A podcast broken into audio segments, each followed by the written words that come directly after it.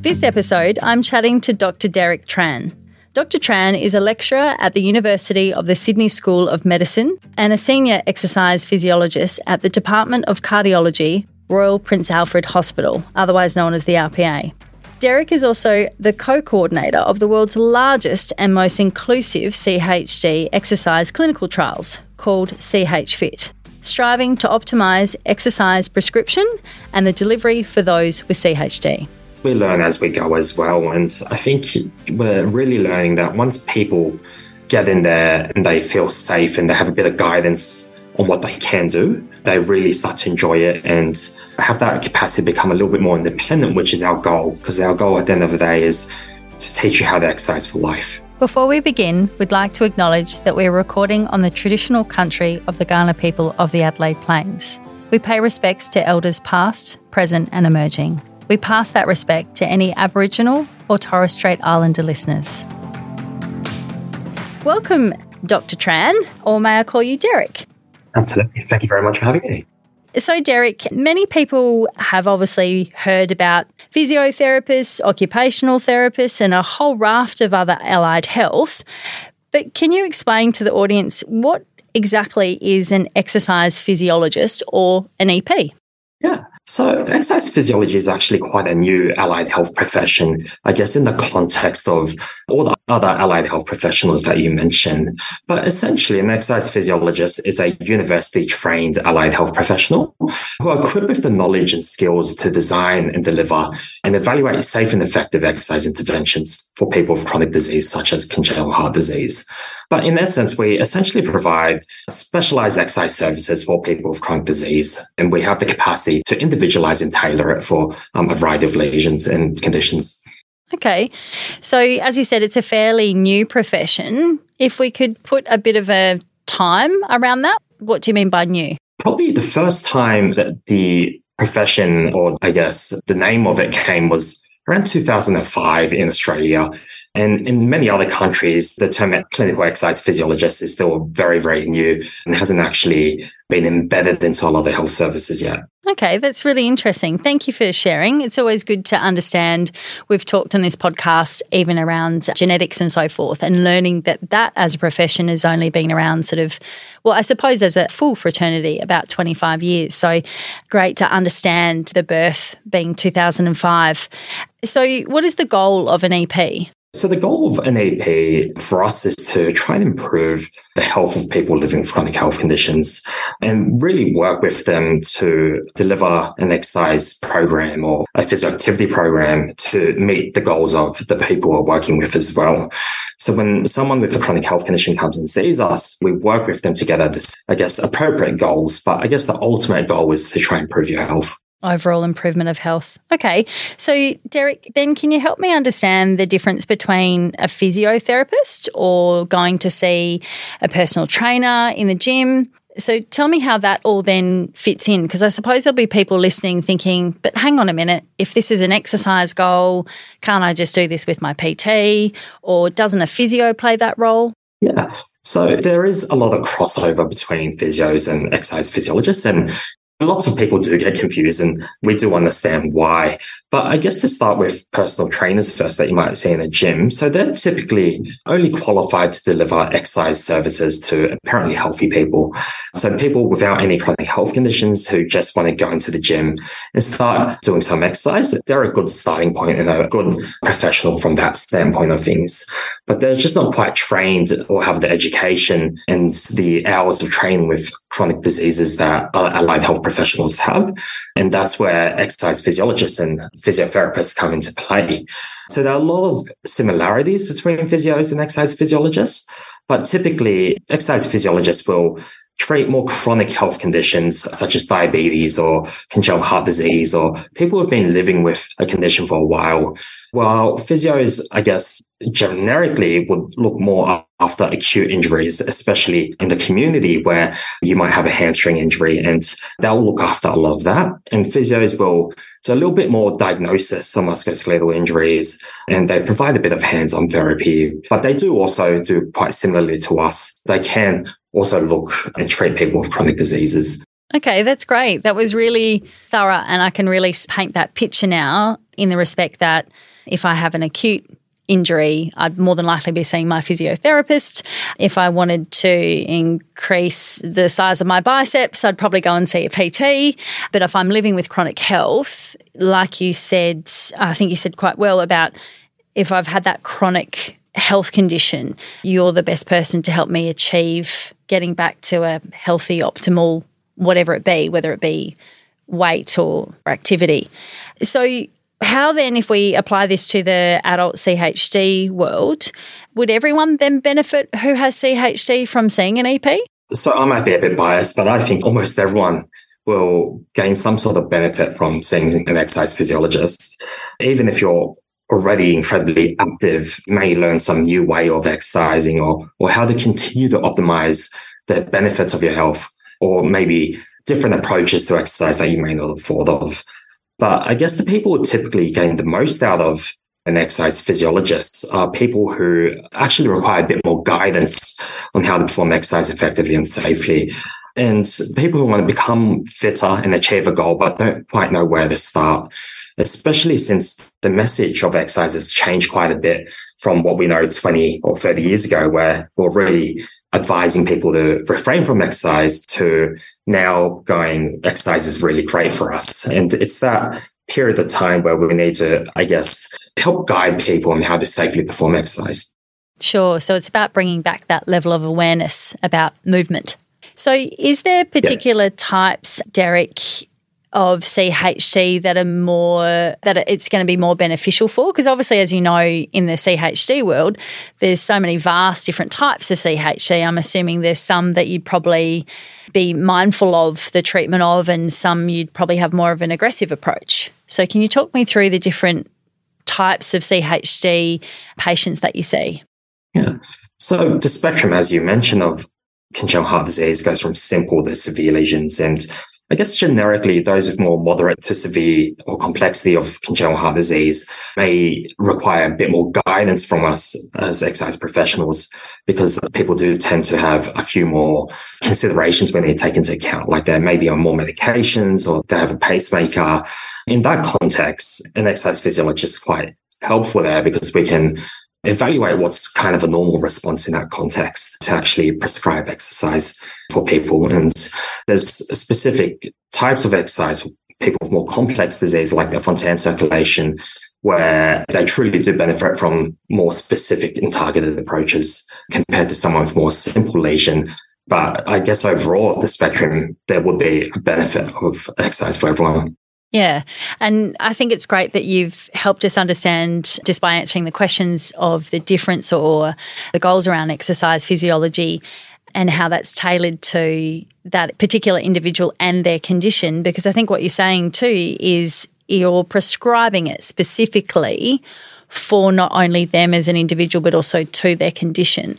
So, how do you know? How do you know you need an EP? If I was sitting here now and I saw you and said, you know, Derek, I have a pacemaker in or I've got an artificial valve in, but I, how do I know? I guess it's more about what you personally would want out of exercise as well. Like, so I think you'll really know you want need an EP, I guess, is if you've kind of had a few goes at trying to become more physically active and you know, a lot of people who do start to exercise start off way too hard, way too early.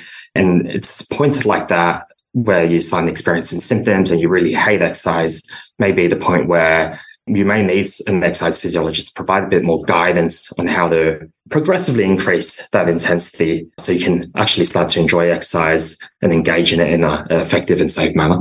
Yeah, wonderful. Because sometimes we get an idea in our head and we go a little bit too hard, don't we?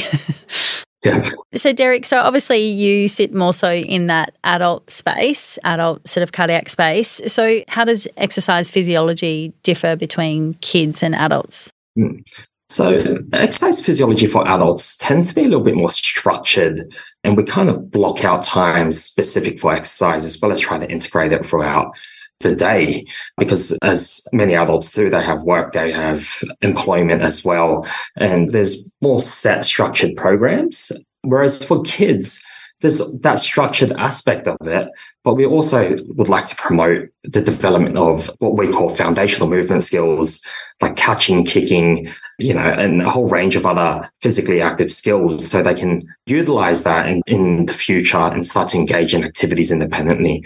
So I guess to sum it up, for kids, we want to develop a broad range of skills so they can continue to be physically active over time. Whereas for adults, we want to do quite a similar thing, but just in a more structured format with the goal of improving fitness, strength, and overall health. Okay. So, taking that into account, obviously, like you said, you're building those foundational skills back up in an adult or revisiting probably some of those foundation skills that were maybe there as a child, but now because of CHD or other sort of heart issues that have come about. So then what does a typical day look like for you? Because we're all different, aren't we? Like you just said, I could be working. So does that mean that I come to you, you set me a program or so talk me through a typical day for you, Derek. Yep. So I guess a typical day for me would involve anything from, I guess, conducting something like a cardiopulmonary exercise test to conducting an initial consult with someone where we go through a detailed history of your congenital heart disease lesion. We obtain your medication information, all of that to, like you said correctly, we then prescribe a program or we're on the, in the fitness facility instructing people how to perform exercise safely. So it does range quite a bit day to day for me, but it really does depend on what the type of exercise physiologist you are, whether you're in a clinic or whether I guess you're more provide consultations per se. Okay, okay. So it's quite obviously varied for you because obviously we know that you're a lecturer at, at uni. so you're yeah. either teaching it or you're consulting or you're, like you said, you're conducting tests. So going through, I suppose if we step back a bit, so I've now decided that, you know, I'm gaining weight or I'm not just feeling like I've got the energy that I should now to play with my kids or get through the day. And I go, right, it's time to see an exercise physiologist. How do I go about seeing you? Do I need to go to a GP and get a referral? Does my cardiologist do it? Or can I just give you a call? Yep. I think your first point of contact would be your cardiologist. And essentially, you'll express your interest to start performing exercise and seeing an exercise physiologist. And what they will very likely do, if they think it's necessary, is perform a whole range of tests to ensure that you are medically cleared to go start participating in exercise. And that becomes really, really useful. So you don't just turn up to an exercise physiologist and then they send you back to the cardiologist for tests anyway. Okay. So you're kind of starting ahead by doing that. And it also gives the exercise physiologist a lot of information so they can actually utilize that information and help understand yourself as an individual a little bit better to make it a bit more individualized. So, is that why we see those warnings, Derek, to say consult your doctor before you begin X, Y, and Z? Yeah, to a degree. And it just because if you come to us, we will contact your cardiologist we're very likely to obtain that information. So I think your cardiologist is a really good starting point because they'll know so much about your lesion and where would be a good place to start. And I guess where the upper limit of where we can't go as well. Okay, great. So we speak to our cardiologists. We know that you're there. Speak to our cardiologist. They perform tests. So then we arrive to you, and then from there, you're going to deliver and prescribe that best program for reaching our goals. Yeah, pretty much sums it up, I think so. Yeah, great. So, Derek, now that I've gone through the process and what activities are you going to prescribe me? What am I actually going to be doing? it will really depend on the type of, well, it will really depend on what you personally would want. Would you want to come see us and we prescribe your program that you can fit around your daily life where we go, all right, let's make walking an exercise that you can incorporate because we know people are busy. Not everyone wants to go to the gym. Mm. That people like being outdoors. So it really will depend on what you like. Generally, we would incorporate both aerobic and resistance exercise into it because there's benefits of performing both types of exercise. And that will range from anywhere being on a treadmill or just walking, doing stairs to weight training as well, or even body weight resistance exercises. So we'll range quite a bit, but we will work with the person to prescribe something who you would hopefully like. Yeah, wow. So you, you clearly have to have quite a broad knowledge. And like you've touched on earlier, you guys are clinically trained. You studied for how long? So the minimum is four years to be an exercise physiologist. Plus a minimum of 500 clinical hours of, I guess, student based training to become an exercise physiologist or postgraduate degree. Yeah, okay. So not only have you got that, you've got that clinical knowledge. So let's just call it, you've got the theory, you've got the clinical theory, then you've got the hands on experience. And then I'm assuming you then have to, in this case, know the real workings ins and out of the heart because, like you said, you're prescribing to someone what you're going to prescribe to someone who might just be recovering from open heart surgery, might be very different to someone like you referred to earlier, Fontan. So then you have to must have a really vast knowledge of all these different types of exercise because then you've also got to fit in with me and what time I've got in my day. So is there any little tips that you'd even just suggest? Like I know you mentioned even just increasing walking wherever you can. Yeah, I think it's if you can incorporate it into your day, it makes it a lot easier and it makes it a more feasible things for a lot of people who can actually engage in that type of exercise activity. And it's about trying to, I guess, prioritize it to a degree where you set a bit aside a bit of time on it as well. Yeah, great. So, Derek, if we can get back to what you were saying earlier, which is about the tests. So, before I come and see you, I'm either um, going to speak to my cardiologist and he's going to perform some tests. So, can you tell me about those cardiopulmonary exercise testing and what's involved? What's involved with for adults? Absolutely. That's my favorite test. So. Good, great. Welcome. Welcome to the right podcast. so, a cardiopulmonary exercise test is essentially a maximal exercise test that many people with congenital heart disease may have experienced. It's quite similar to an exercise stress test when you're on the treadmill and it keeps going up until you can't go anymore. But that's essentially what we're trying to do. We're trying to exercise you until you can't exercise anymore to obtain a lot of useful information for us. In Australia, most of the time you'll do it on a bike where you start to cycle and then the resistance or the workload gets heavier and heavier and heavier. And then we ask you to keep going until you can't go anymore. And then we try to get another minute out of you until you really can't go anymore. Wow, that sounds awful, Derek. some people don't love it, but it provides some really valuable information for us as exercise physiologists and some really valuable information for your cardiologists as well. Okay, so it's you're really pushing us for that data. You're pushing yeah. us so you can see what our limit is. And am I hooked up? So I'm on that bike. What am I hooked up to? You will have a 12 lead ECG attached oh, to you so we can ah, monitor okay. your heart rate, your heart rhythm throughout the test. And that also serves as kind of a safety screening before you start to exercise in case you do have any arrhythmias that your cardiologist may need to manage before you start engaging exercise. And the other few things you'll be hooked up to is you'll be hooked up to either a mouthpiece or a mask, which will measure essentially your exercise capacity, which is reflected by something called peak oxygen uptake or peak VO2. It's essentially just a number that tells us how fit you are and how much oxygen your body can actually utilize. And then the final thing you'll be hooked up to is likely an oxygen saturation monitor to see if you do desaturate during exercise and some people who may have an open VSD with a shunt or something like that. Sure, sure. No, I'm definitely following, and I'm sure many people listening are following. We're very familiar with ECGs, very familiar with saturation levels and all those sorts of things. So, okay, so you really, you're that extension of a lot of tests that we're used to having, but instead you're placing us on a bike and putting us under pressure to see our capacity. Yes. So, seeing that we're talking about the things you love, how about we move into tell me more about CH-FIT, which is, as we mentioned earlier, is the world's largest exercise clinical trial program being delivered.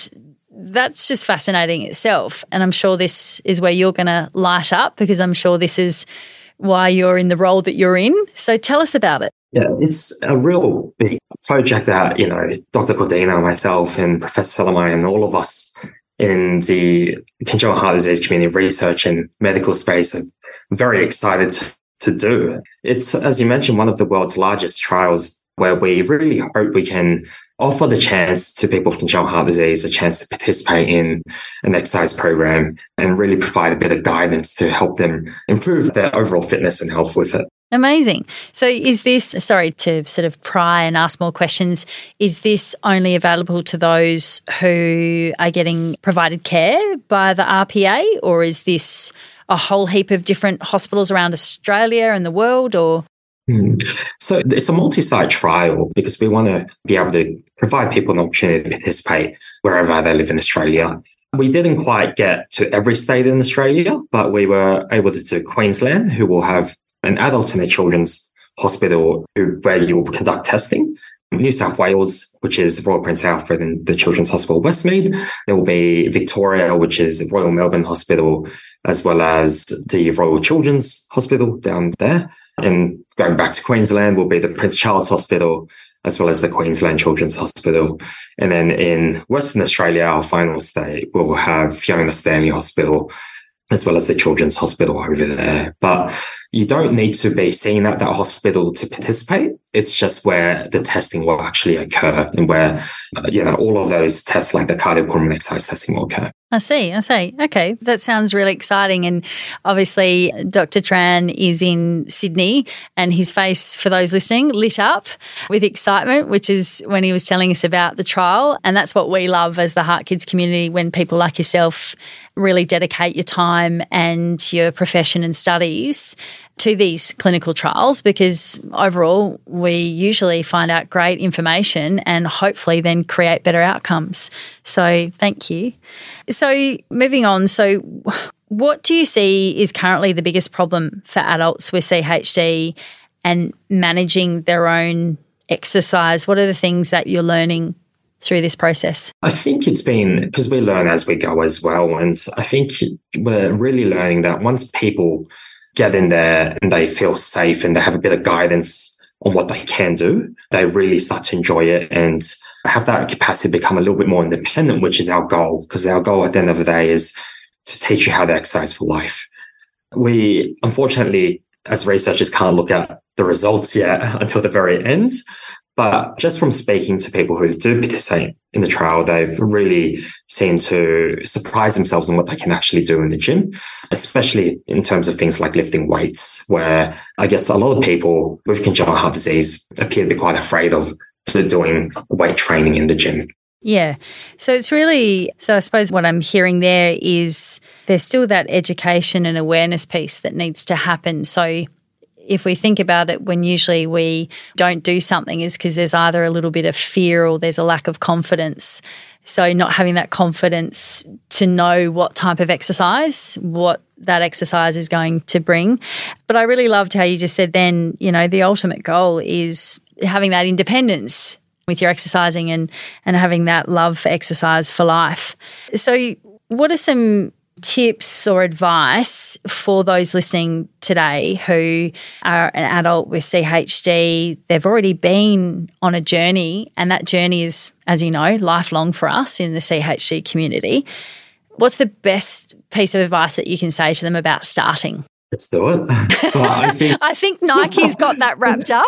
yeah. Are we are we under copyright? Yeah, that's it. Uh, Just do it. I love it. I think it's okay not to like some exercises is the best thing. It's all about trial and error. Some things will work for you and not for other people. And it's occasionally okay to just stop because things get too busy. But, you know, we all have those periods of time and we just need to start reprioritizing it. And I think the key thing to continue what well, to start your exercise journey is try find something you really would enjoy doing. And that may take a little bit of time. And, you know, if you think getting an exercise physiologist for a bit of guidance will help motivate you, that might be a great approach to start with. Yeah, fantastic. Well, Dr. Derek Tran, it's been really lovely chatting with you.